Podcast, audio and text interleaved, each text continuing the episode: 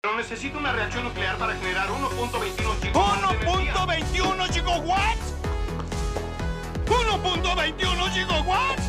¿Qué diablos es un gigawatt? Bienvenidos a 1.21 gigawatt, un podcast de otra dimensión.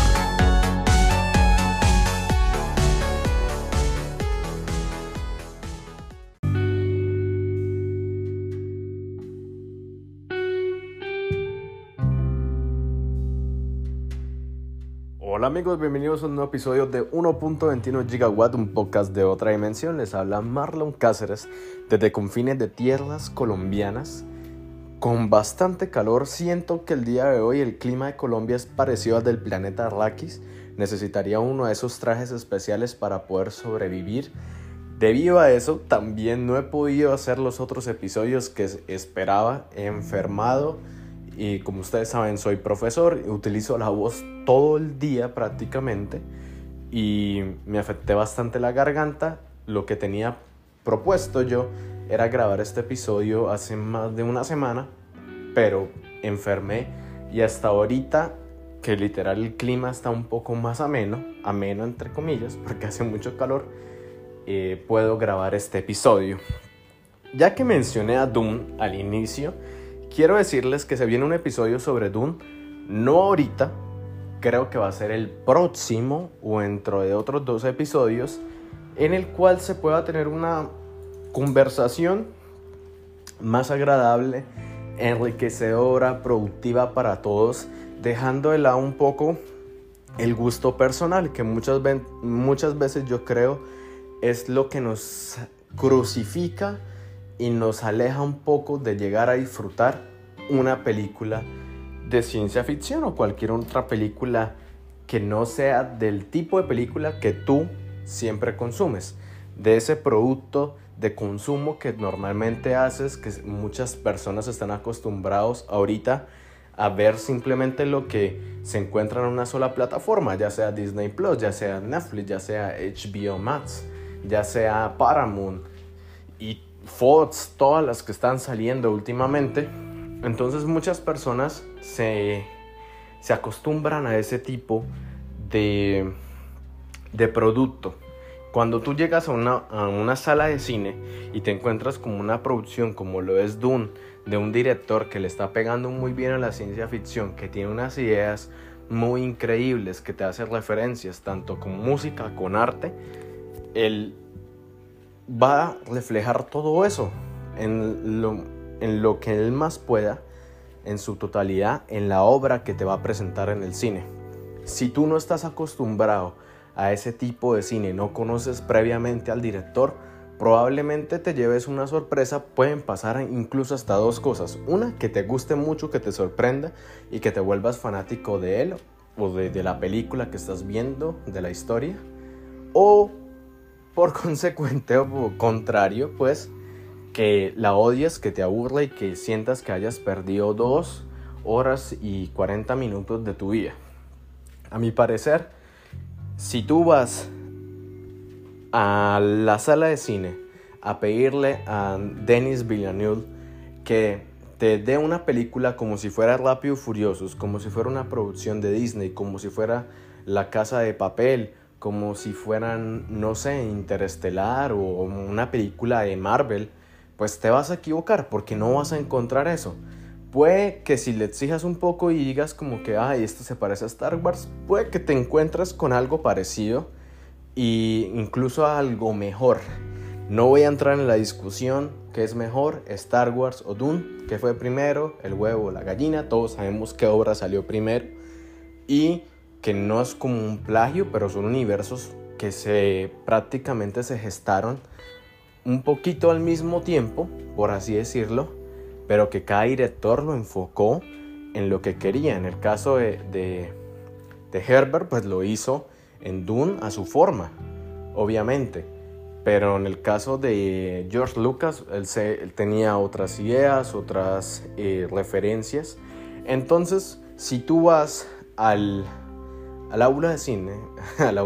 salón de cine, disculpen, y le exiges eso, pues te vas a chocar contra la pared, no vas a encontrar ese producto que tú quieres, te vas a aburrir, Muchos de mis amigos o incluso conocidos me han dicho, no, es que usted dijo que era muy buena, que tenía, no sé, una historia interesante y me aburrí. Incluso la actriz que yo quería no salió tanto como yo esperaba. Desde el inicio yo le digo a la gente, ustedes me conocen a mí y si usted me conoce saben que yo amo la ciencia ficción, que yo estudio ciencia ficción, que me gusta leerla, que me gusta analizarla. Entonces a mí me va a gustar eso porque es el producto que yo más consumo. Ahora, yo no te estoy diciendo que la película sea mala. Si para mí la película fue buena, pues yo te voy a decir, para mí es buenísima. Si tú tienes en cuenta esas ideas a priori de que Marlon es un fanático de la ciencia ficción. Ahora, que luego tú digas, no me gustó, no encontré lo que usted me dijo. Pues, ¿qué producto tú consumes? ¿Qué películas te gustan? Que me gustan las de Rápido y Furiosos. No vas a encontrar escenas de acción, no vas a encontrar un hombre saltando de un carro en movimiento, atravesando un puente, atrapando a su novia y luego caer en otro auto y sobrevivir sin un rasguño, sin nada. Entonces no esperes que eso pase en Dune. Dune te va a poner, por ahora, porque es la primera parte, simplemente una visión de quiénes son los personajes, cuáles son sus ideas, cuáles son sus sentimientos, más o menos para dónde va la historia, puede que no, puede que sí, como unas traiciones en el momento, pero no sabes qué va a pasar más adelante. Eso es lo que vamos a ver en Doom, qué universo es, qué planetas son, qué casas son. Es como si fuera la primera temporada de Game of Thrones. La primera temporada de Game of Thrones literal te pone todas las familias a las que pertenecen, todo el universo que hay, cuáles son los enfrentamientos, las batallas, los deseos, los propósitos de cada personaje. Eso es la primera temporada de Game of Thrones. Ya en adelante vemos lo que tal es toda la resolución de conflictos, de toda esta situación del choque entre casas. Lo mismo es lo que ustedes están viendo ahorita en Doom, o lo que vieron en Doom. Ya se anunció la segunda entrega para el 2023, exactamente en octubre de 2023 también va a salir, y pues esperarla. Como les digo, esto es lo que por ahora yo les puedo decir sobre la película. Si no la han visto, vayan y véanla, desen esa experiencia. Si les gusta la ciencia ficción, les va a encantar. El director se puso la camisa y lo hizo de una forma hermosa que incluso uno quisiera ver la siguiente ya. Yo quisiera verla ya, pero toca esperar. Toca esperar porque lo bueno se hace esperar. Ahora sí, después de todo eso, vamos a hablar del tema del día de hoy y quiero situarlos en un país llamado Corea del Sur.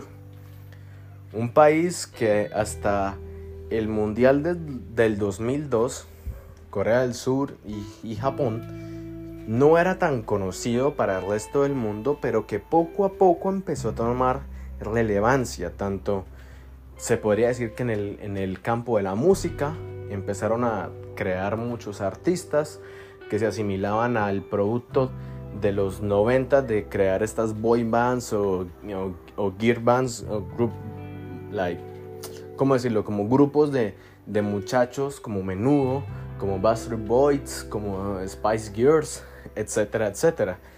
Ellos empezaron como a copiar un poco ese estilo, pero con su tradicional pop asiático, y poco a poco pues fueron invadiendo la escena. El K-pop tomó el mundo alrededor de lo que fue 2008, 2009 se dio a conocer mundialmente, y eso le permitió al resto del mundo conocer todas las producciones, series, dramas y películas que estaba generando Corea del Sur, que a mi parecer, si ustedes no han visto películas de Corea del Sur, y ya les he dedicado un episodio antes a esto, véanlas, son producciones muy buenas, tienen unos conflictos súper interesantes, son muy inteligentes a la hora de hacer una historia, e igualmente el final, los finales van a ser completamente opuestos a lo que tú esperabas. Por ahora eso es lo que les puedo decir. En el campo de la ciencia ficción, Corea también le está metiendo bastante duro, han sacado producciones que la mayoría se han visto en Netflix, que se han premiado en Óscares, en cines en festivales de cine de Europa. Entonces desen como una visita, un tourcito por todas las series y películas de Corea del Sur, que no solamente hay de ciencia ficción, también hay de romance, hay de terror. A mí me gustan las de ciencia ficción de Corea porque les gusta mucho lo que son viajes en el tiempo, y lo hacen de una forma muy interesante porque juegan con la tradición de lo que es la tradición histórica de Corea, todo lo que fueron las dinastías del Goryeo, dinastía de reyes, monarquías, etcétera. Todo ese proceso de alguna forma ellos lo colocan en la ciencia ficción, lo cual me gusta porque no están copiando el producto de la ciencia ficción europea o americana, utilizan su propia historia para crear algo nuevo, y al final les sale hermoso. Entonces también revisen, tengo un episodio sobre ciencia ficción coreana, se los recomiendo mucho en caso de que quieran saber de algunos títulos en específico. Ahí lo pueden escuchar y saber un poco más. Lo mismo en Netflix, hay muchísimo contenido ahora de Corea del Sur. Entonces tenemos Corea del Sur, ¿no? El resurgimiento de lo que es Corea y lo que es la fama de El Juego del Calamar, The Squid Game. Salió hace aproximadamente 2 meses y se ha vuelto la serie más vista en la historia de Netflix, superando a Bridgerton, superando a La Casa de Papel y a muchísimas otras series que están en la plataforma. The Squid Game, o El Juego del Calamar en su traducción, es una producción que se basa, por así decirlo, en lo que son estos juegos de supervivencia, en el cual un grupo de individuos van a entrar a una arena a sobrevivir. El más conocido término de los videojuegos, Battle Royale o batalla real. Este término se copió mucho también de la lucha libre, más que todo de la empresa WWE o WWF en su inicio, por así decirlo, se llamaba así.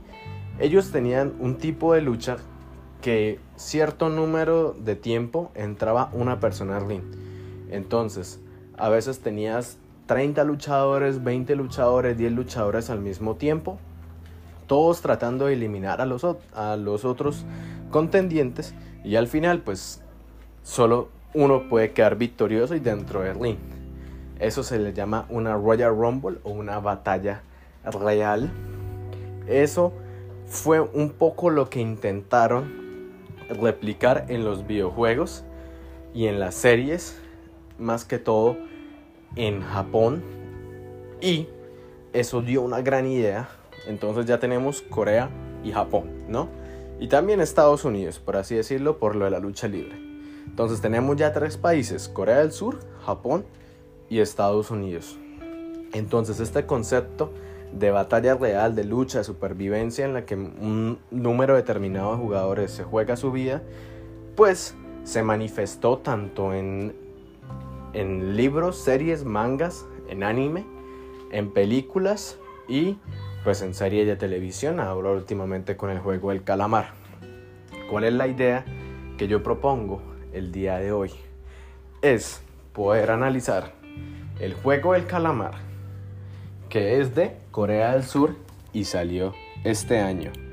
Poder analizar otro Battle Royale muy, muy, muy, muy, muy famoso, que es llamado Los Juegos del Hambre.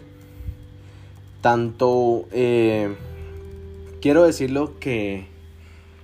analizarlo tanto las películas como los libros, porque me terminé el último libro o el nuevo libro que han sacado de Los Juegos del Hambre, y pues Susan Collins, a mi parecer, hizo un bestseller brutal con el primero. Yo me acuerdo cuando estaba saliendo todo lo de los libros de Los Juegos del Hambre, que la gente lo quería ver ya, y tanto querían verlo que literal pedían el libro en inglés. Entonces no llegaban a esperar a que el libro tuviera una traducción como tal, sino querían que el libro llegara como sea y poder leerlo. The Hunger Games, su primer libro, sale en 2008 y en 2011, si no estoy mal, en 2011 es que sale la primera película, 2012, perdón. En 2011 empezaron producción y la grabaron. En 2012 es estrenada en IMAX. Entonces ellos sacan la adaptación, el live action, por así decirlo, de los Juegos del Hambre. Entonces, que para mi parecer en Estados Unidos se hizo muy muy famosa y en el resto del mundo, y la gente tenía muchas expectativas por ver lo que se presentaba, ¿no? Qué diferencias hay entre los libros, entre la película y demás. Ahora, la última, que vendría siendo de nuestro querido amado país Japón, es Battle Royale. Sí, batalla real. Tiene el mismo nombre del concepto de los videojuegos, que a mi parecer yo creo que esta película, este nombre, le dio ese nombre a esos conceptos de los videojuegos que ahora se han vuelto muy populares, ¿no? Fortnite, PUBG, Free Fire y cualquier otro juego que están sacando lo hacen en Battle Royale, en formato Battle Royale. Entonces Call of Duty, ¿no? Warzone es otro juego muy famoso ahorita, que prácticamente tiene este mismo método de un número de jugadores, todos combaten entre todos, no hay alianzas, solo uno tiene que sobrevivir. Entonces, en Japón, Battle Royale es una novela escrita por Koushun Takami y la sacó el 27 de abril de 1999. El tema es distopía, no es tanto como ciencia ficción, pero a mi parecer esto es como de esos futuros distópicos, y acuérdense que la distopía también entra en la ciencia ficción, en el cual un grupo de individuos combate para sobrevivir. Entonces, Battle Royale, The Hunger Games y The Squid Game, vamos a hablar el día de hoy. ¿Qué semejanzas? Quiero analizarlas. Primero Battle Royale, luego Hunger Games y por último Squid Game. Y ahí vamos a ver al final qué es lo que todas tienen en común, qué plantean, cuál es la diferencia, y ver cómo esto afecta. Quiero decirlo acá, puede afectar nuestra realidad o cómo las personas se pueden llegar a comportar más adelante. Acuérdense que muchas veces la ciencia ficción es un reflejo de la realidad, y no es necesario que nosotros estemos en una arena como la de los Juegos del Hambre, o en una isla, o en un juego de niños, para tener que sobrevivir o combatir con otros. No es necesario esos factores. No es necesario estar ahí, tener un número uniforme, ser el 456 y tener que literal matar a los otros para sobrevivir. Puede que no tengamos el uniforme, puede que no estemos dentro de la isla, pero puede que la sociedad nos esté encerrando en un juego así y nosotros no nos estemos dando cuenta de ello. Puede ser. Puede ser tal vez que en ese planteamiento, en esa serie de ideas, todos estos escritores y directores se basaron para crear estas producciones. Entonces empecemos esta conversación, espero que la disfruten. También les quiero recordar que estamos en Twitter como Gigawatt Podcast, ahí nos pueden dar sus comentarios e igualmente... Más que bienvenidos a participar. Estén pendientes y si no han escuchado los episodios, nos encuentran en Spotify, Apple Podcasts y en todas sus plataformas de podcast favoritas.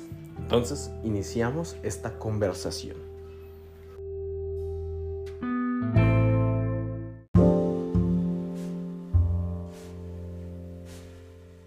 Bueno, ya teniendo en cuenta todo ese panorama de Battle Royale, de qué es un Battle Royale, pues por ende iniciamos con la primera película o obra, en este caso elegía, que es Battle Royale de 1999. de Koushun Takami, una novela que se hizo muy popular, se hizo bestseller en muy poco tiempo. Salió el 27 de abril de 1999 y costaba de 666 páginas. No sé si también ese número lo hizo a propósito o no. Igualmente, pues la novela tuvo gran popularidad. El año siguiente salió la película. También tuvo, pues, de los actores más reconocidos del momento en Japón. La mayoría de actores en esta película son jóvenes, por lo que son estudiantes, los participantes del Battle Royale, y se hicieron populares de ahí en adelante la mayoría de ellos. Es considerado una novela de culto del género de distopía. Luego se realizó un manga también por Takami, que consta de 15 tomos, en el cual exploraba un poco más los problemas familiares y el trasfondo de algunos personajes que probablemente en la película o en la novela él no haya podido explorar a cabalidad. Como les decía, este Battle Royale se trata sobre un grupo de estudiantes que tiene que jugarse su vida en una arena, en específico en una isla a las afueras de Japón. Este programa que diseñó el gobierno de Japón es llamado Programa de Experimento de Combate, el cual quiere resaltar que una persona tiene que dar ejemplo sobre supervivencia, sobre valores y sobre la importancia de la vida. Sé que suena bastante hipócrita e irónico, porque en pocas palabras tú vas a entrar a matar otras personas para que tu vida siga en pie. Entonces eso es como el primer tono que te da la película o la novela, en este caso es como de bastante ironía. Cada estudiante tiene un collar que es llamado Guadalcanal 22. Para los que no saben, Guadalcanal o este nombre, ¿por qué es importante y por qué lo utiliza Takami en esta novela? La batalla de Guadalcanal ocurrió entre el 7 de agosto del 42 y el 9 de febrero de 1943 durante la Segunda Guerra Mundial. Fue una operación llamada Operación Watchover, que también tiene que ver mucho con Watchmen. Por ahí vienen algunas referencias a Watchmen. Y fue prácticamente los aliados del ejército americano se aliaron para combatir a las fuerzas del imperio japonés en ese caso. Entonces lo primero que pasaron fue el humo de unos aviones japoneses les alertó a los americanos, a los marines, para dónde tenían que ir, y pues por ende iniciaron un ataque bastante profundo a todas estas tropas japonesas. Los aliados también fueron en este caso Australia y Nueva Zelanda, y pues de ahí viene este nombre del Guadalcanal 22. Entonces ahí vemos que Takami de alguna forma quiere hacer honor a o tener en cuenta este nombre que se le dio a esa operación, a esa batalla que hubo en la Segunda Guerra Mundial. Los estudiantes son 50 estudiantes de tercero secundaria de las prefecturas más conocidas de Japón. Entonces todos los colegios que sean más reconocidos, que puedan aportar de alguna forma a un estudiante a este combate, van a dar un tributo, llamémoslo tributo porque yo creo que tributo es como lo que más se le conoce, ¿no? Bueno, pues debido a The Hunger Games se hizo pues muy popular este término de tributo. Cada uno de estos estudiantes tiene un collar. Este collar, aparte de tener una bomba que se activa cuando los de producción o las personas encargadas quieran, ellos tienen un micrófono ahí mismo. Entonces si ellos están planeando de alguna forma escapar o hacer algo malo, por ejemplo, hay varios estudiantes que deciden escapar o huir, ellos explotan inmediatamente. Esos son los personajes que mueran al principio, y pues les da una advertencia a los demás de que si tratan de huir, pues por ende van a morir si no siguen esas reglas del Battle Royale de matar a los demás. ¿Qué es lo siguiente? Entran en una isla. Esta isla también tiene, digamos, varios lugares con armas, los cuales los estudiantes los pueden utilizar pues para sobrevivir, para asesinar a los otros. La mayoría de estudiantes que entra a esta isla no solamente son estudiantes como de la clase media o la clase trabajadora japonesa. Hay dos o tres personajes. Uno de los personajes así como principales o más sádicos es el presidente de una empresa muy conocida que apoya este programa de combate, este experimento de combate, perdón. Ese muchacho es uno de los personajes más sádicos. En el manga se pueden ver, cuando yo leí el manga se veía bastante, o sea, su aspecto se ve bastante traumado y uno se da cuenta más o menos el por qué él está ahí.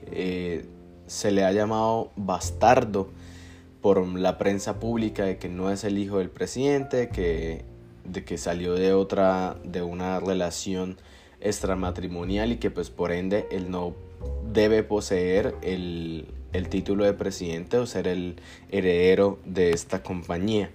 Entonces este estudiante tiene como ese trauma y él se va a jugar eso en el Battle Royale. También es uno de los más sádicos, tiene un trasfondo, tiene varios problemas mentales. Entonces nos damos cuenta que no solamente las personas de dinero son las que salen ilesas de esto, también pueden llegar a entrar a este Battle Royale y pues por ende ahí lo vemos haciendo como actos bastante sádicos para jugarse el honor de la familia y que la gente lo considere el heredero legítimo. Es necesario resaltar qué gana la persona que gana este Battle Royale. Pues se le da una pensión vitalicia. Es prácticamente como un regalo del gran dictador. Y ahí vamos a tocar otro tema más adelante con la palabra dictador, ténganla en mente. Y es un ejemplo a la sociedad. ¿Un ejemplo de qué? De supervivencia, de valores, de... Yo no creo que es más un ejemplo, es más como una advertencia a la sociedad de lo que le pueda pasar. Y también a todas esas familias de clase baja que de alguna forma no tienen la forma de sobrevivir. Esta pensión vitalicia les puede ayudar a sobrevivir, a costear sus gastos de una mejor manera. Pero esto también tiene unas reglas. ¿Cuáles son esas reglas? Después de salir del juego, ganar el juego, no hablar de lo que pasó en la isla, no hablar de nada, de los asesinatos. Prácticamente tiene un veto, es vetado, no puede decir, está calladito ahí todo el tiempo. Tiene que literal tragarse su dolor y sus traumas, y tiene que vivir una vida normal. No puede tratar de... Y es acá como lo que yo no le encuentro mucho sentido, porque cuando ellos dicen que tiene que vivir una vida normal, es una vida donde tú vas y cumples a un puesto de trabajo, pero tú no eres como famoso en la sociedad. Simplemente eres famoso en el momento en que lo ganas y eres el ejemplo, pues. Y esta novela tuvo inspiración en la larga marcha de 1969 de Stephen King, y varios videojuegos tomaron pues este formato, ya lo había mencionado anteriormente, de Battle Royale. Lo gracioso y también irónico de esta obra es que muchos de estos personajes se puede decir que son de familias adineradas y que al momento de entrar en los juegos son bastante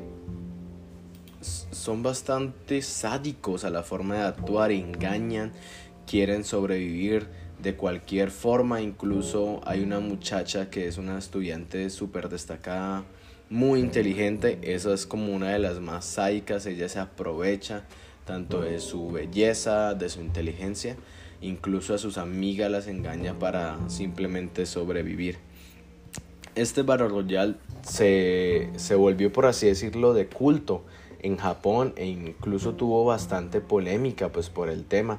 Y porque el gran dictador, yo les había dicho, Japón siempre ha tenido de alguna forma, aparte de consejeros, ha tenido como una especie de imperio, de monarquías, y estas familias, así no sean los que de alguna forma lideren el país, son los que manejan el país a sus anchas, son los que van a tener el dinero porque pues tuvieron, por así decirlo, la suerte de estar en un tipo de esta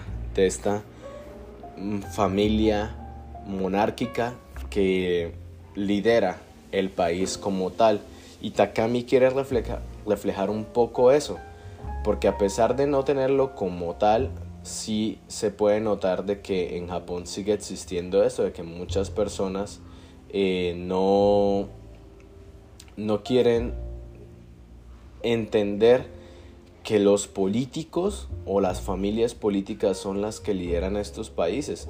Yo creo que eso pasa bastante en Latinoamérica, es bastante obvio quiénes son los que lideran los países, y nosotros no tenemos leyes ni nada de más, pero sí sabemos que en nuestros países hay familias políticas que literal son las que lideran todo esto que nosotros creemos que elegimos por votaciones.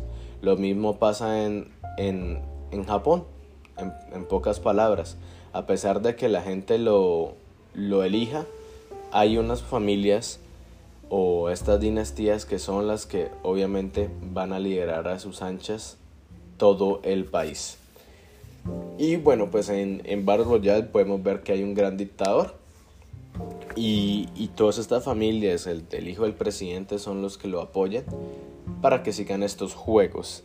Battle Royale, a mi parecer, fue esa inspiración que muchas personas incluso creyeron que Susan Collins, escritora de Los Juegos del Hambre, le había copiado a Takami sobre su obra, pero a mi parecer yo creo que pues aunque tienen bastante parecido, no hay como tal un plagio, porque pues la forma en que se diseñan los Juegos del Hambre es un poco diferente a la del Battle Royale. Sí, son estudiantes de secundaria o son jovencitos los que participan ahí, pero en este caso son de colegio, tienen que estar en colegio y tienen que estar en un grado específico de colegiatura, que es tercero o secundario. Y bueno, Battle Royale tiene unos personajes bastante particulares, e incluso la película es diferente al manga, porque en la película tratan de meter como más historias de amor, de amistad, y en el manga se exploran un poco más los traumas que estos estudiantes presentan. Entonces tenemos este contexto de este Battle Royale japonés. Si no han visto la película, véanla, es bastante buena. Si les gusta leer manga, pueden buscar Battle Royale, ya está traducido en internet, online se puede conseguir. E incluso no he revisado, la novela yo no la he leído, pero no sé si estará, me imagino yo, pues por la fama que tuvo y al ser un bestseller, que estará disponible para leerse en internet. Y bueno, ahora es hora de pasar a hablar de los Juegos del Hambre.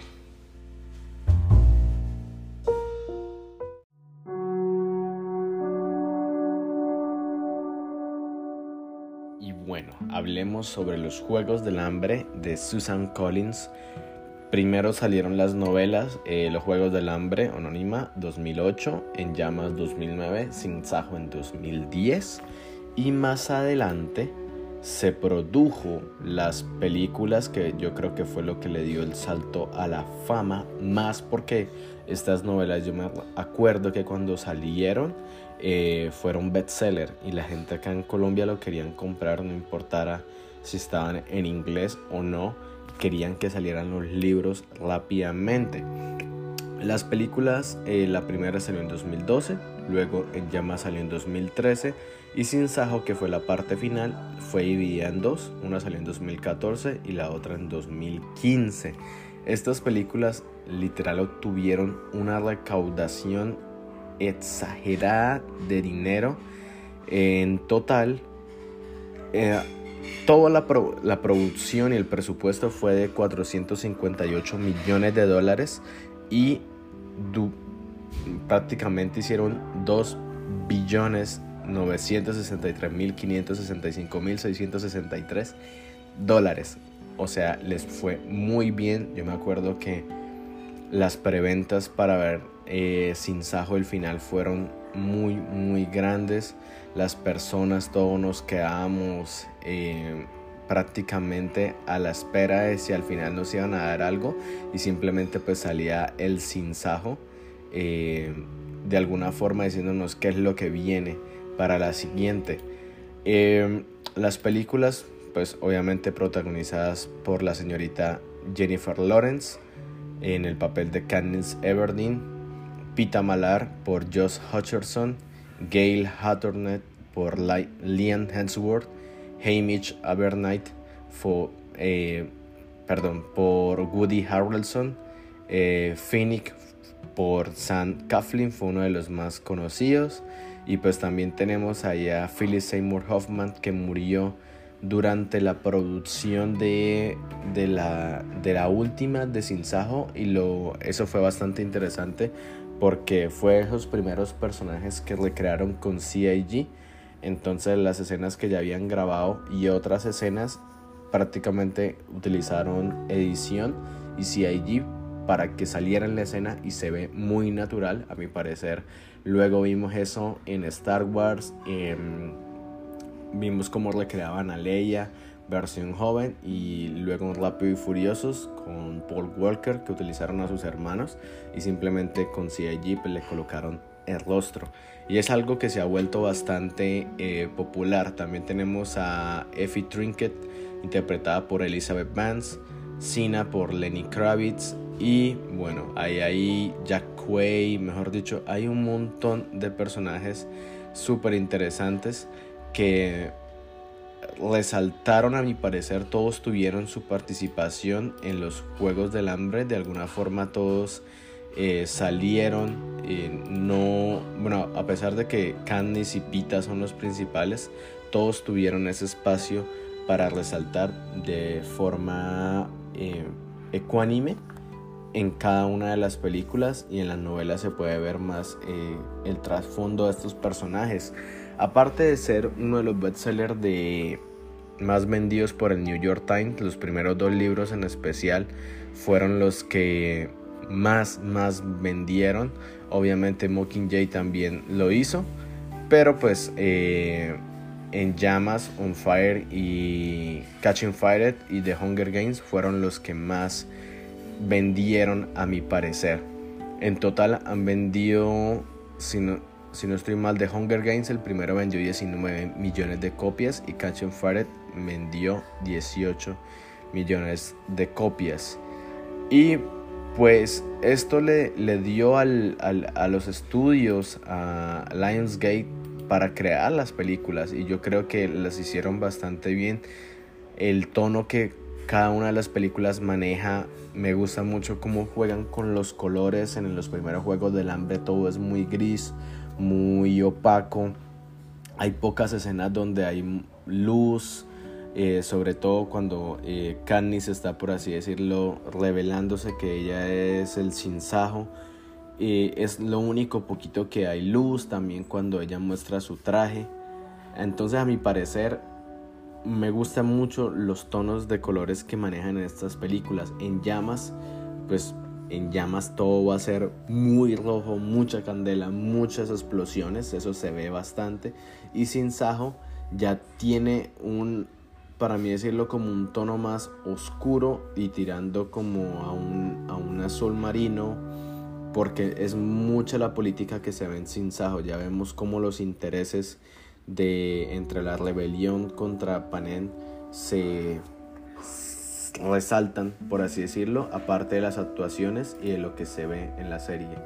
Bueno, Panem es donde suceden estos juegos del hambre, y Panem viene de una expresión latina peyorativa que se le describe como la práctica de un gobierno que, para mantener tranquila a su población u ocultar aquellas situaciones que son controversiales, provee a este pueblo de alimento y entretenimiento, por así decirlo, de baja calidad, o cosas con las que ellos puedan llegar a entretener de forma rápida a toda la población. Esto es algo que se le acreditó mucho a todos estos tipos de estados políticos, de Roma, de Julio César.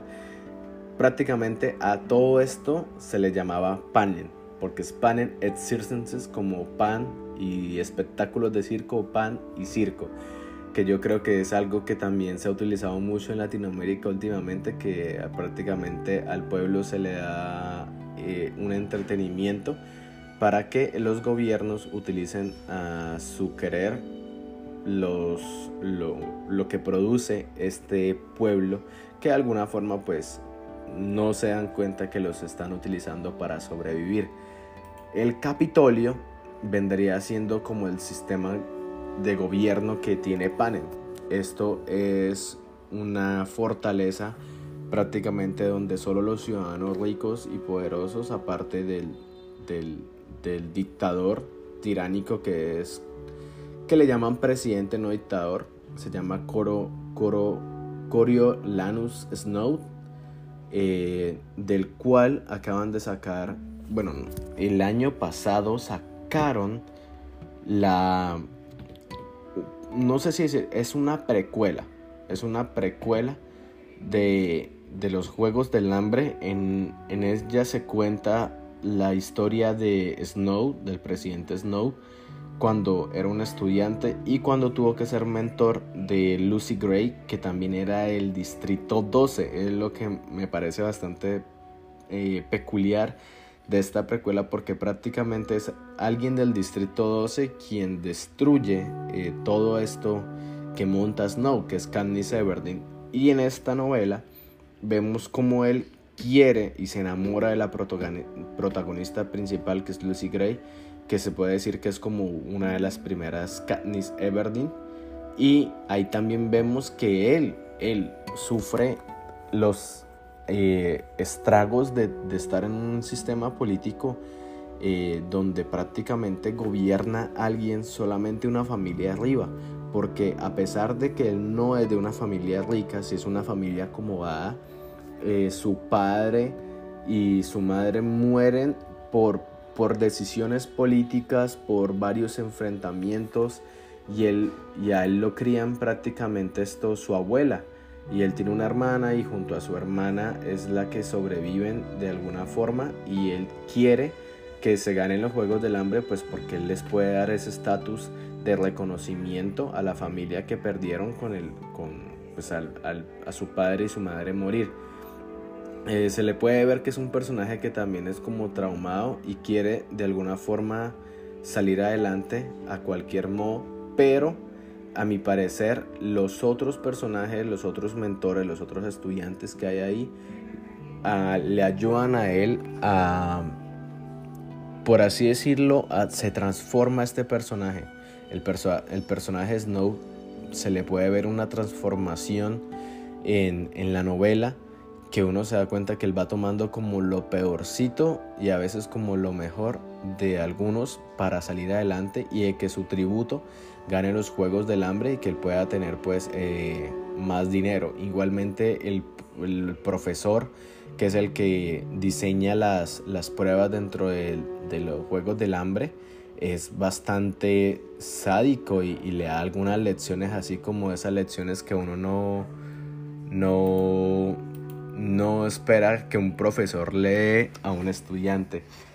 Y pues bueno, pues Panem es una dictadura y es la que lidera todo esto.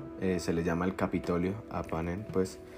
Y además de esto, ¿Qué más les puedo decir? Bueno, en realidad eran 13 distritos, pero durante unas guerras el Panem o el Capitolio o el Distrito 1 destruye el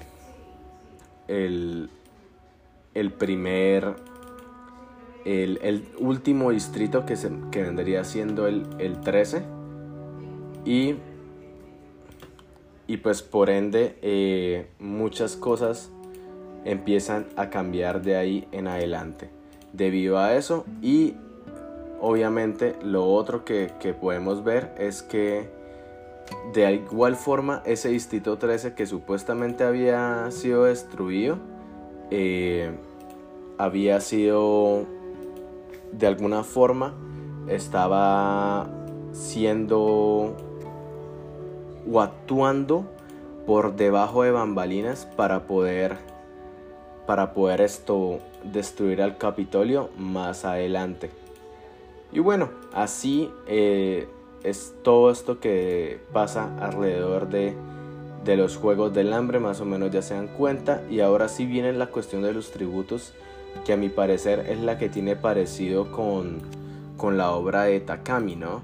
Que son estudiantes, sí, se puede decir que son jovencitos los que tienen que ir a los Juegos del Hambre, pero no necesariamente tienen que ser como de colegio o algo así en específico. Puede ser 11 años, 10 años, los nombres de todos estos niños, de todas las familias, son puestos en un tazón, en una bómbola, y en la bómbola pues tienen que sacar un muchacho y una muchacha, lo cual es diferente pues porque en la obra de Takami es solo uno y en este pues son una mujer y un hombre los que tienen que ir a jugarse la vida allá al Capitolio en los Juegos del Hambre. Y pues obviamente ya ahí lo parecido es que tienen prácticamente lo mismo, ¿no? Tienen pruebas, tienen armas, al principio tienen muchas armas, lo cual los distritos que son el primero y el segundo, incluso el tercero, que son los distritos que están más cerca a Panem, que son los que le nutren a Panem con recursos y demás, son los que le van a dar como esos tributos que son los más fuertes. Incluso vemos que esos son los que llegan a sobrevivir al final, porque pues están entrenados, los entrenan para eso, e incluso se puede decir que es como un negocio, porque estos distritos muchas veces entrenan a la persona, al candidato. No es como ecuánime, así como que lo escogen a la suerte. No, tenemos ya nuestro campeón y nuestra campeona, y ese es el que va a ir a matar al resto de tributos, lo cual a mí me parece bastante, por así decirlo, se obtienen como un favoritismo por encima de lo demás, y no se puede jugar en las mismas condiciones. Por eso Katniss llega a resaltar tanto, por eso Peeta resalta tanto, incluso Finnick, que Finnick se puede decir que es uno también de los acomodados, pero que ellos no quieren ser parte de esos juegos. Entonces empiezan esta rebelión que Katniss y Peeta se niegan a asesinarse el uno al otro para que solo uno sobreviva, y por ende ellos son los dos ganadores de los Juegos del Hambre. ¿Qué gana la persona que juega los Juegos del Hambre y lo gana? Pues gana el reconocimiento, gana una casa. Se puede ver que también esto a Katniss se le da una casa, a Peeta también se le da una casa, y que ellos tienen que actuar como si fueran novios, pero en realidad no llegan a hacer algo más que amigos, se le puede decir, pues porque casi todos son obligados a participar, a de alguna forma aparentar esa relación que ellos armaron en los Juegos del Hambre para que la gente sobreviviera, y no, para que la gente le aportara, porque eso es lo otro también que a mi parecer es un poco diferente, que son las donaciones que se le pueden dar a los tributos. Digamos, si usted es alguien que tiene dinero y dice, estoy apostando a que esa muchacha o ese muchacho gane, pues yo le voy a enviar, no sé, unas curaciones, unas armas para que él pueda ganar. Entonces, muchas cosas, todo este circo político que se arma detrás de los Juegos del Hambre, pues se hace muy, muy notorio en muchas situaciones, porque pues dan donaciones para que sus campeones ganen, y obviamente por eso es que se monta toda esta historia de amor entre Katniss y Peeta, que al final pues sí terminan siendo pareja, pero que pues era algo como que ellos tenían que aparentar al principio, más que todo Katniss, porque Katniss pues tenía bastantes traumas por la muerte de su papá y demás, porque pues Peeta era hijo de un panadero y tenían pues de alguna forma recursos para sobrevivir. En cambio, Katniss siempre era tratando de buscar animales para alimentar a su hermana y a su madre. Lo otro que también es, aparte es curioso de estos donaciones, es que el circo que se monta es tremendo, porque mientras se van preparando para los Juegos del Hambre, eso hacen presentaciones, desfiles, es prácticamente como si fuera unos Juegos Olímpicos. Es una cosa muy loca que prácticamente ustedes tratan muy bien a un grupo de personas que luego, o sea, los humanizan tanto, los hacen ver bonitos, montan el espectáculo, el show, y luego estas personas van a matarse los unos a los otros para poder sobrevivir, lo cual es como bastante irónico. Vemos muchas ironías acá en los Juegos del Hambre, pero bueno, lo importante es esta historia detrás, alianzas, rebeliones y demás de situaciones que de alguna forma nos muestran cómo una sociedad que tiene poder o un estado político dictador puede manejar a la sociedad a su gusto y hace cada año unos Juegos del Hambre. O sea, es una situación que genera, aparte de generar dinero, genera un miedo a la población, a decirle, sus hijos prácticamente pueden estar jugándose la vida o deshumanizándose más adelante. Entonces es bastante interesante esto sobre los Juegos del Hambre, que difiere un poquito sobre la obra de Takami, y pues obviamente el ganador pues puede vivir a sus anchas, tiene una pensión. Haymitch, que es uno de los mentores que también ganó del Distrito 12, pues es un alcohólico, es una persona que pues de alguna forma sigue traumada a pesar de todos los años que ha pasado, y aparte de ser mentor, ¿no? Porque pues tú puedes seguir ganando y de alguna forma generando un prestigio en tu vida, aparte de haber asesinado, ser ganador de un número exacto de Juegos del Hambre. Y bueno, yo creo que hasta aquí va este análisis de los Juegos del Hambre. Ahí ya vamos por el último, que es The Squid Game, que es la más reciente y la más popular en el mundo en estos momentos, que es el juego del calamar del país de Corea del Sur.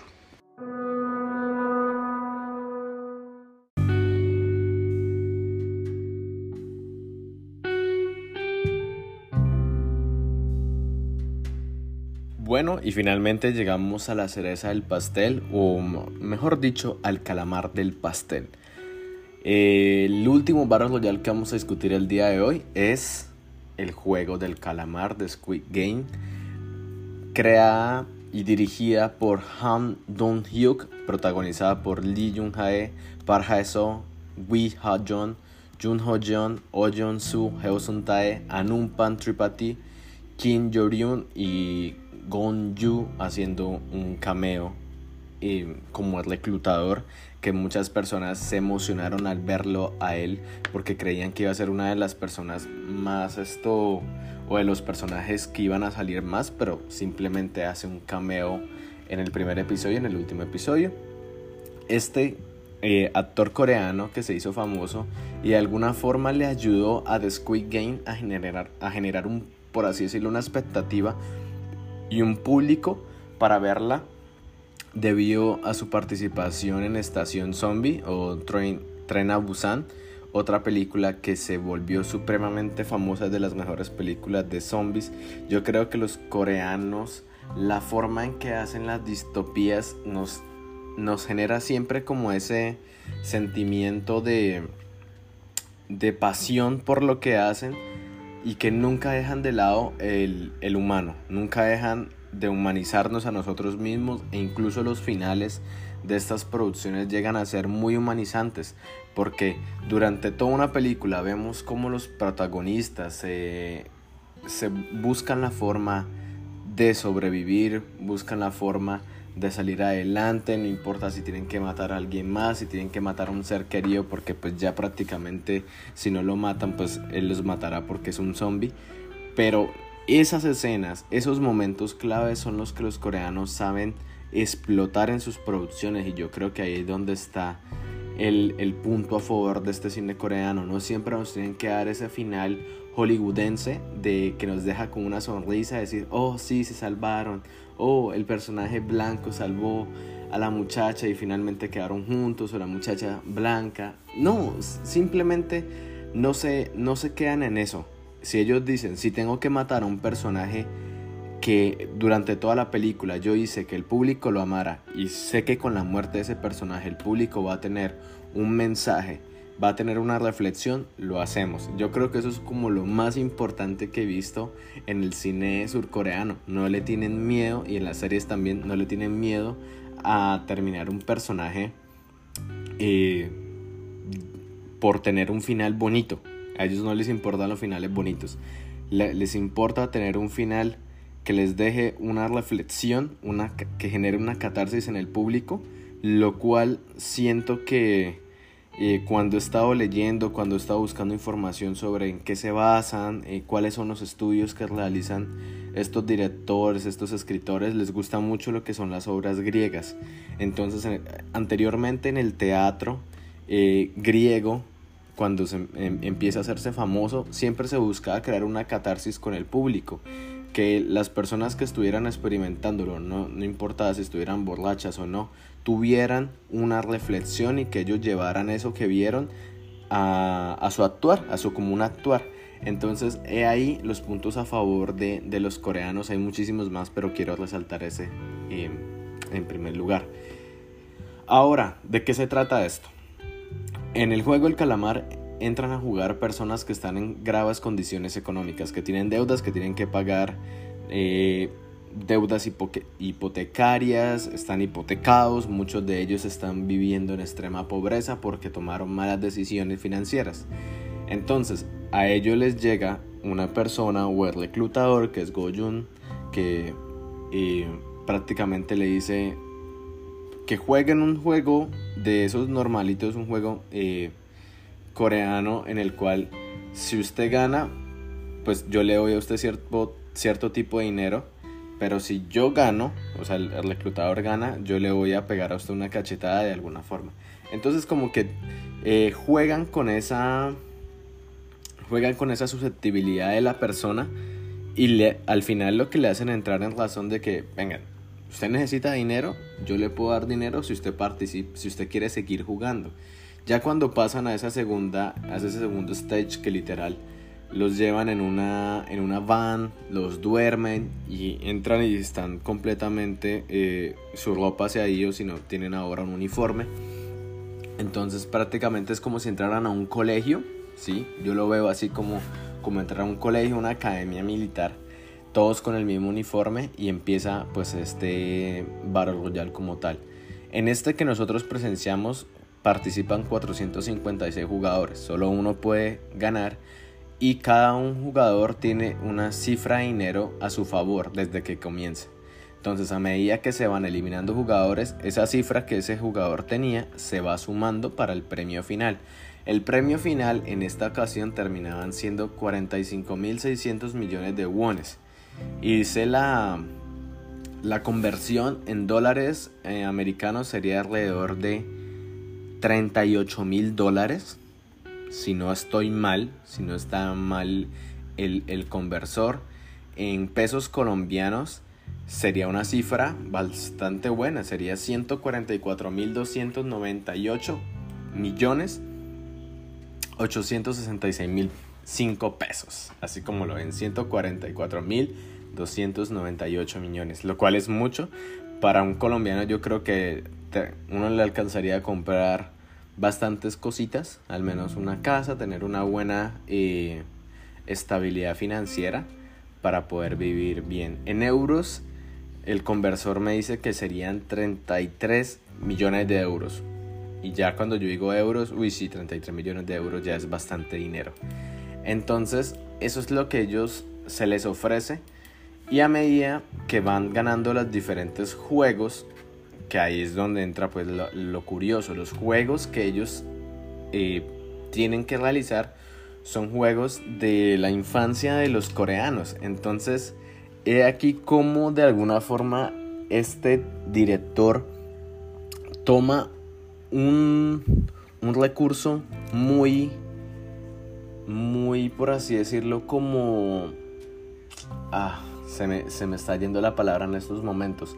Un recurso bastante bonito, ¿sí? Bastante bonito, bastante tierno, para una situación que va a ser bastante fatal, porque cuando tú estás jugando, o como cuando uno jugaba con los compañeros del barrio, con los amigos, con la familia, pues al final de cuando tú perdías un juego, pues tú seguías viviendo y podías luego jugar otro y seguir jugando y seguir jugando. En este caso se quita esa probabilidad de seguir jugando, porque prácticamente si tú pierdes, mueres. Entonces va a haber unos guardias que los están siempre vigilando a ellos, de que en caso de que pierdan o rompan alguna regla, pues ellos tienen la orden de asesinarlos. Estos guardias no se les puede ver la cara. Todas las personas de la producción, todos los que están detrás de todo esto, los guardias, los de las cámaras, demás, todos tienen una cámara, una máscara, perdón. Y si se quitan esa máscara, su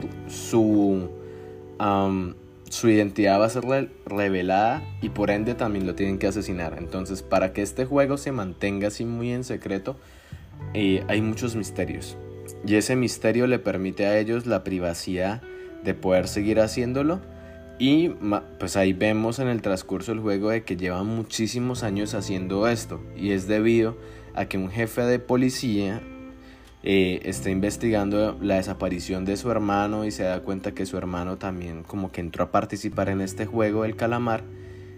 Y bueno, así por encimita, porque si no han visto la serie, pues creo que serían muchos spoilers. Entonces ahí empiezan a descubrir un poco más de toda esta historia. Los personajes como tal no tienen un gran trasfondo, todos, como les mencionaba, tienen un problema económico, muchos de ellos son criminales. Entonces estos criminales es los que vamos a ver que van a tratar de salirse con la suya durante las diferentes etapas del juego. Hay bastantes juegos que son divertidos, pero obviamente si le vemos con seriedad, pues la vida de una persona depende de que también lo hagan el juego. Ahora, lo que yo más veo acá es una desigualdad de parte de la sociedad surcoreana que está reflejada en este juego del calamar, porque vemos que hay unos jefes, que hay gente de alto cargo, gente de dinero, no solamente coreanos sino otros países, que invierten, que de alguna forma apuestan para ver qué jugador que está participando lo va a ganar. Entonces vemos como que pasa a ser algo más, no tanto por el dinero, porque si tienen tanto dinero no les importa si lo pierden o lo gastan, porque van a tener mucho más dinero para apostar, sino lo vemos es más como una forma de recibir entretenimiento. Entonces ya a ti el dinero no te hace feliz, sino tienes que buscar entretenimiento al ver cómo otra persona busca lo que tú ya tienes y te sobra. Eso es como la mayor crítica que yo logro ver en esta serie del calamar. Otra cosa interesante es que el director duró casi 10 años en toda la producción de esta serie. Se la rechazaron miles de veces. Él terminó el guión en 2009, y desde 2009 llevaba intentando que le llevaran esta producción, y decían que no, que era muy violenta, que no lo entendía, que incluso parecía tener o ser una copia de otras cosas que ya habían salido sobre ese tema. Pero a mi parecer, cuando yo veo la serie y veo esos rasgos de utilizar juegos de niños, de utilizar la inocencia, pues, dentro de un juego que termina siendo bastante macabro, uno dice, acá el director está haciendo algo bastante bueno. Y precisamente al investigar un poco el director, pues su vida ha sido tratando de tener esa relevancia en la producción de cine. Más que todo ha hecho cortos y cine, y ninguno de ellos había tenido como tanta relevancia hasta este. Algunos de ellos se hicieron famosos en Corea del Sur, sobre todo los cortos que hizo, que de alguna forma en Corea era muy conocido, pero en el resto del mundo no era muy conocido. Estudió en la Universidad del Sur de California, en Los Ángeles, y pues allá fue donde de alguna forma desarrolló toda su carrera y pues realizó sus primeros cortos. Pero hasta, como les digo, hasta la serie El Calamar, yo puedo decir que es la primera que logra un alcance así como él, incluso no creo que él lo imaginara. Yo creo que él nunca imaginó tener un alcance así. Incluso tiene otra película que se llama The Fortress o La Fortaleza. Es otra película reconocida de él, pero como les digo, reconocida en Corea del Sur. Hasta ahí es como el límite que le podemos poner. El resto del mundo no era tan conocido. Y la protagonista Lee Byung-hun, que ese actor también puede que aparezca en el juego del calamar. Incluso ahorita han confirmado que para 2023 sería la secuela. Él no tenía esperado tener una secuela sobre esta serie. Era un proyecto que tenía hace 10 años ahí y no pensó que le iba a salir tan bien las cosas. Incluso estaba revisando las cifras, que esta serie del calamar tuvo un crecimiento del 987%. Normalmente hablamos hasta 100%, pero imaginen cuando ya excede eso, casi como lo que generó Juego de Tronos ya después de la tercera y cuarta temporada, que era alrededor de 500% de elevación, de consumo y de expansión como tal. Entonces vemos que esta serie le va a permitir a él hacer la secuela si él lo desea, y otros proyectos que él tenga debajo de la manga, como quien dice. También yo veo un montón de simbolismo, porque prácticamente en todas esas imágenes de niños jugando, todo parece como una escuela, como un kinder. Ahí vemos cómo los humanos de alguna forma se vuelven bestias en lugares donde normalmente uno sería algo completamente inocente. Entonces también la música que utiliza, esa música como de juego, como unas marchas, más que todo como militares, pero siendo versionadas a marchas de escuela, de niños, nos refleja como esa especie de ironía en que las situaciones que están pasando son completamente brutales, pero para las personas que han desarrollado el juego es algo completamente normal, inocente. Ahora, también hay otro simbolismo con los círculos, triángulos y cuadrados que se presentan en la tarjeta de presentación del juego como tal, en la invitación que les dan. Esa tarjeta pues contiene el número de teléfono a la cual ellos pueden cuadrar la cita para que los recojan y ir a jugar, ¿no? Entonces, por ejemplo, los VIPs que sirven para mostrar que hay una jerarquía, ¿no? Que son los anfitriones, el líder, que es el que organiza todo el evento. Entonces vemos que eso también está representado. Los cuadrados son los gerentes del concurso, mientras que los triángulos son la mano armada de la organización, o sea, los guardias de uniforme rojo que ustedes pueden ver y que se hicieron famosos en Halloween. Y los círculos, los meros obreros, que vendrían siendo las personas que están dentro del juego. Ahora, Otra cosa muy importante en este juego del calamar es que la mayoría de los actores que están protagonizando se les está empezando a considerar para otros proyectos ya en Estados Unidos, e incluso que querían hacer una versión del juego del calamar americana. Yo no lo veo tan... ojalá no lo hagan así, porque siempre veo que los americanos tratan de hacer lo mismo pero con otra cara más conocida para generar más dinero.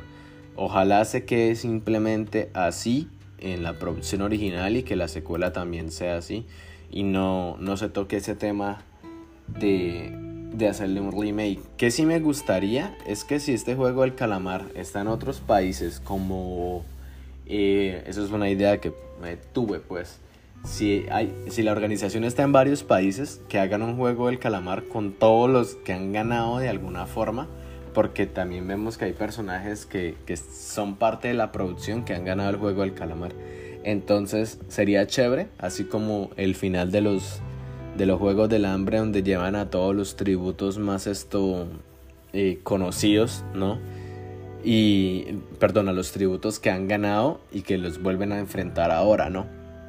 Eso fue una de las cosas que más me gustó cuando estaba viendo y leyendo la trilogía de los Juegos del Hambre. Era, ¿cómo es posible que después de pasar una situación tan traumática de sobrevivir, ahora les digan que tienen que volver sí o sí para matarse entre ellos? Y vemos que ese dictador quiere seguir en su poder, y a todas esas personas que prácticamente pensaban que ya se habían liberado de esto, no. Yo a todos los controlo y de alguna forma ustedes tienen que morir si no obedecen. Las escaleras que ustedes ven en el juego, que es en las que ellos utilizan para subir a cada juego, fue una obra que se llama La Relatividad, de Maurice Cornelis Escher, y el director del juego El Calamar se inspiró en ellas. Le decía que le parecía muy interesante ver cómo prácticamente todos pertenecemos a lo mismo, todos subimos, todos bajamos, y que todo esto es una constante. Entonces han pasado muchos juegos del calamar ya, y las personas que están liderando esto siguen haciéndolo. Entonces todo es como una constante relatividad, por así decirlo. Ahora, ya para finalizar, yo les decía al principio que la idea mía era poder hacer una comparación, una crítica en lo que se parece. Si ustedes ven, las tres obras que manejamos manejan ese factor de tener que darle a los personajes un motivo por el cual ellos tienen que estar ahí. A Katniss Everdeen se le prometía en primer lugar pues tener esa estabilidad y poder mantener a su hermana y a su madre en óptimas condiciones. Si ustedes bien lo saben, la que fue elegida en primer lugar fue Prim, su hermana Prim, y Katniss lo que hizo fue reemplazarla. Entonces vemos que pues ahí se sacrifica a ella para salvar a su familia, y obviamente ella se da cuenta que ella es un poco más apta para ganar unos Juegos del Hambre en comparación a su hermana, ¿no?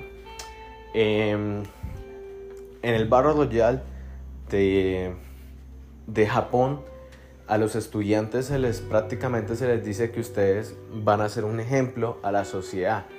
Estos estudiantes o los personajes que están ahí, muchos de ellos tienen una motivación de ser relevantes en la sociedad, de ser un ejemplo para la sociedad. Así como el hijo del presidente quería que la sociedad lo viera como si fuera él verdaderamente la persona que tenía que heredar todo el dinero y toda la fortuna de su padre. Entonces todos de alguna forma tienen algo que probar, al igual que en el juego del calamar, que a los personajes les ofrecen dinero para pagar todas sus deudas. Incluso la mamá del personaje principal está muy enferma, entonces él quiere pagarle las cirugías, pagarle los tratamientos con ese dinero.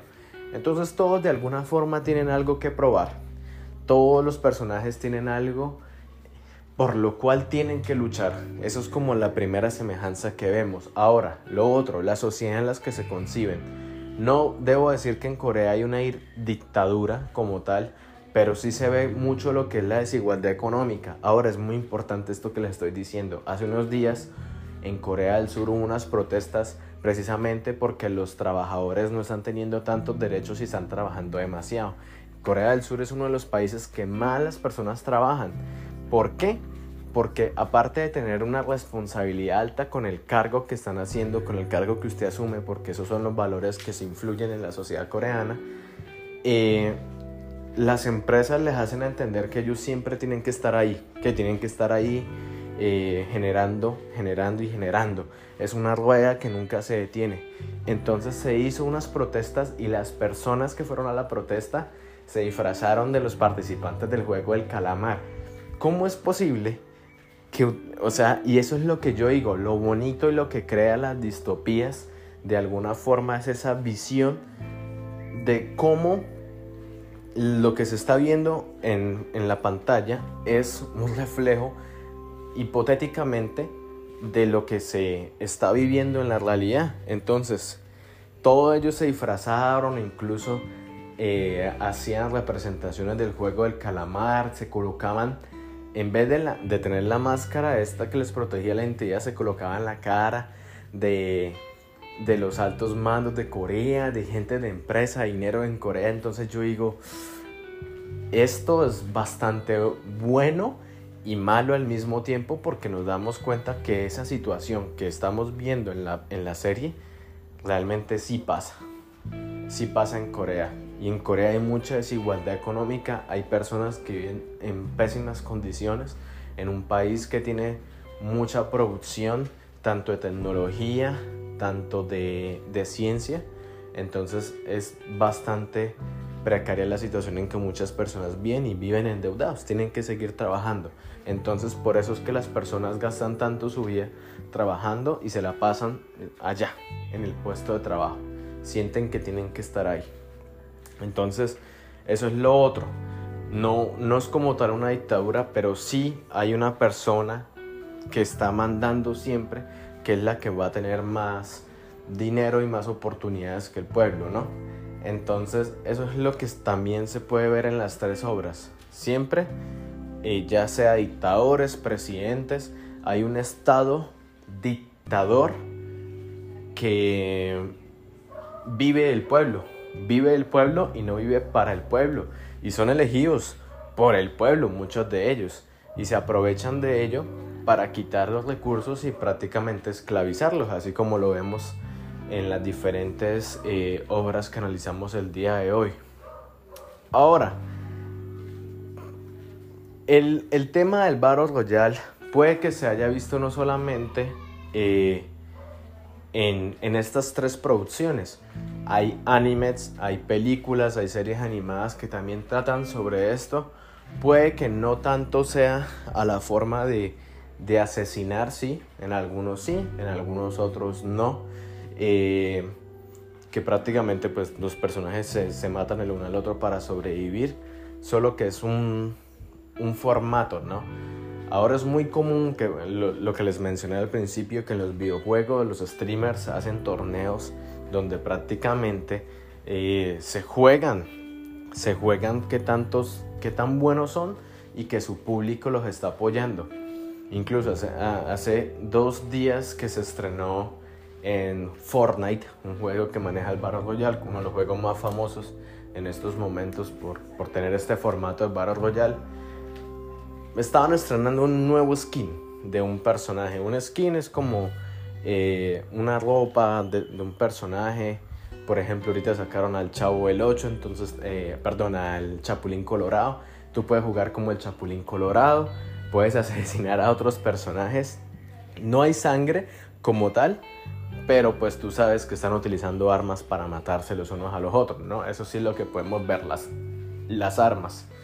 Entonces, hace 2 días, 2 streamers, uno de habla hispana y otro americano de habla inglesa, iban a presentar la misma skin, que es basada en un personaje de League of Legends que se llama Jinx. Ellos dos iban a tener la exclusividad de mostrarle al mundo la skin. Solo ellos dos la tenían en el mundo, nadie más. y ellos podían rifarla a otras personas por códigos y demás. Entonces, la cosa era que la primera persona de ellos en que ganara una partida le iba a tener que donar al otro aproximadamente unos $150 en suscripciones, por así decirlo. En algunos países es un poco más, en Estados Unidos sería como $150, $170 más o menos. Entonces, ambos streamers estaban en eso, y uno de ellos, que para mí era el que es un personaje bastante polémico, no voy a decir el nombre, este muchacho, pero sí voy a decir el país español, este muchacho español es bastante competitivo, y la gente que lo estaba viendo, incluso gente de sus seguidores, estaban dentro de la partida y lo ayudaban a ganar, y otros, como pueden ver lo que le está haciendo, lo iban a buscar para asesinarlo y no podía ganar la partida, ¿no? Lo que pasó fue que el americano lo hizo primero y él como 5 minutos después también lo hizo. Pero la desesperación que tenía ese muchacho frente a que las propias personas que lo ven le estaban jugando en contra era tremendo. Entonces, a veces uno siente que incluso él tuvo que parar y decirles: esto no es gracioso, hay muchas cosas en juego. Y yo digo, pero ¿qué hay en juego? Aparte de dinero, ¿no? Porque tienes que darle dinero a la otra persona. Sino, más que todo, es como esa reputación de que yo soy bueno haciendo esto, pero si ustedes me hacen trampa, se van en contra mía, me van a hacer quedar a mí como un ustedes ya saben, ¿no? Entonces, eso es como... A veces las cosas que se puede ver en esta clase de torneo, la gente se lo toma muy a pecho, y eso es lo que de alguna forma genera este Battle Royale, ¿no? Ese sentimiento de supervivencia que en estas obras vemos que es vital, que todos los personajes quieran lograr sobrevivir, todos tienen un motivo por el cual tienen que luchar. Las tres obras son completamente diferentes en su concepción. Unas son personas del común que tienen deudas, otros son unos muchachos que viven en un estado dictador, y cada uno de los lugares donde ellos viven tienen diferentes situaciones económicas y laborales, y pues por ende ellos entran en este juego para sobrevivir y para poder tener una estabilidad económica y proteger a sus familias de los dictadores, ¿no? Que al final cuenta es como el que te da la oportunidad de sobrevivir, el que te alimenta, el que te está dando en la mano, es el mismo que en cualquier momento te puede arrebatar todo lo que tú quieras.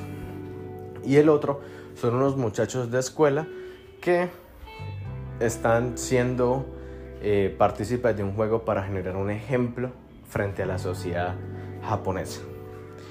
Para mí, mi favorita, no puedo decir que tengo una favorita, las tres las he disfrutado. Creo que Battle Royale la disfruté más como manga, la película a veces roza mucho lo que es la violencia. Los Juegos del Hambre, soy muy fanático, los libros me han encantado, incluso la última novela, que es la del presidente Snow. Me gusta ver cómo ese trasfondo, de dónde surge él, qué sentimientos, qué ambiciones, qué situaciones lo llevaron a ser el dictador como tal de los Juegos del Hambre. Y el Juego del Calamar pues se hizo muy popular, la disfruté, prácticamente me la acabé junto a mi madre como en 2 o 3 días. Eso fue así de un tirón porque todo el mundo la estaba viendo, y literal yo iba al gimnasio y escuchaba a la gente hablando de la serie del Calamar. Es una locura cómo Latinoamérica consume estos productos. Es brutal. Yo creo que a los coreanos les encanta y sienten respeto. Ellos son muy respetuosos frente al público que consume sus productos. Bueno, amigos, hasta acá llegó esta charla sobre los Battle Royale. Discutimos Battle Royale, producción japonesa de 1999, Juegos del Hambre, trilogía y películas. Y el Juego del Calamar, que salió este año. Espero que lo hayan disfrutado. Si tienen algún comentario sobre estos, o si han visto estas producciones, pueden escribirme en Twitter. Estamos como @gigawattpodcast. Y Espero que estén todos bien. Esta semana se viene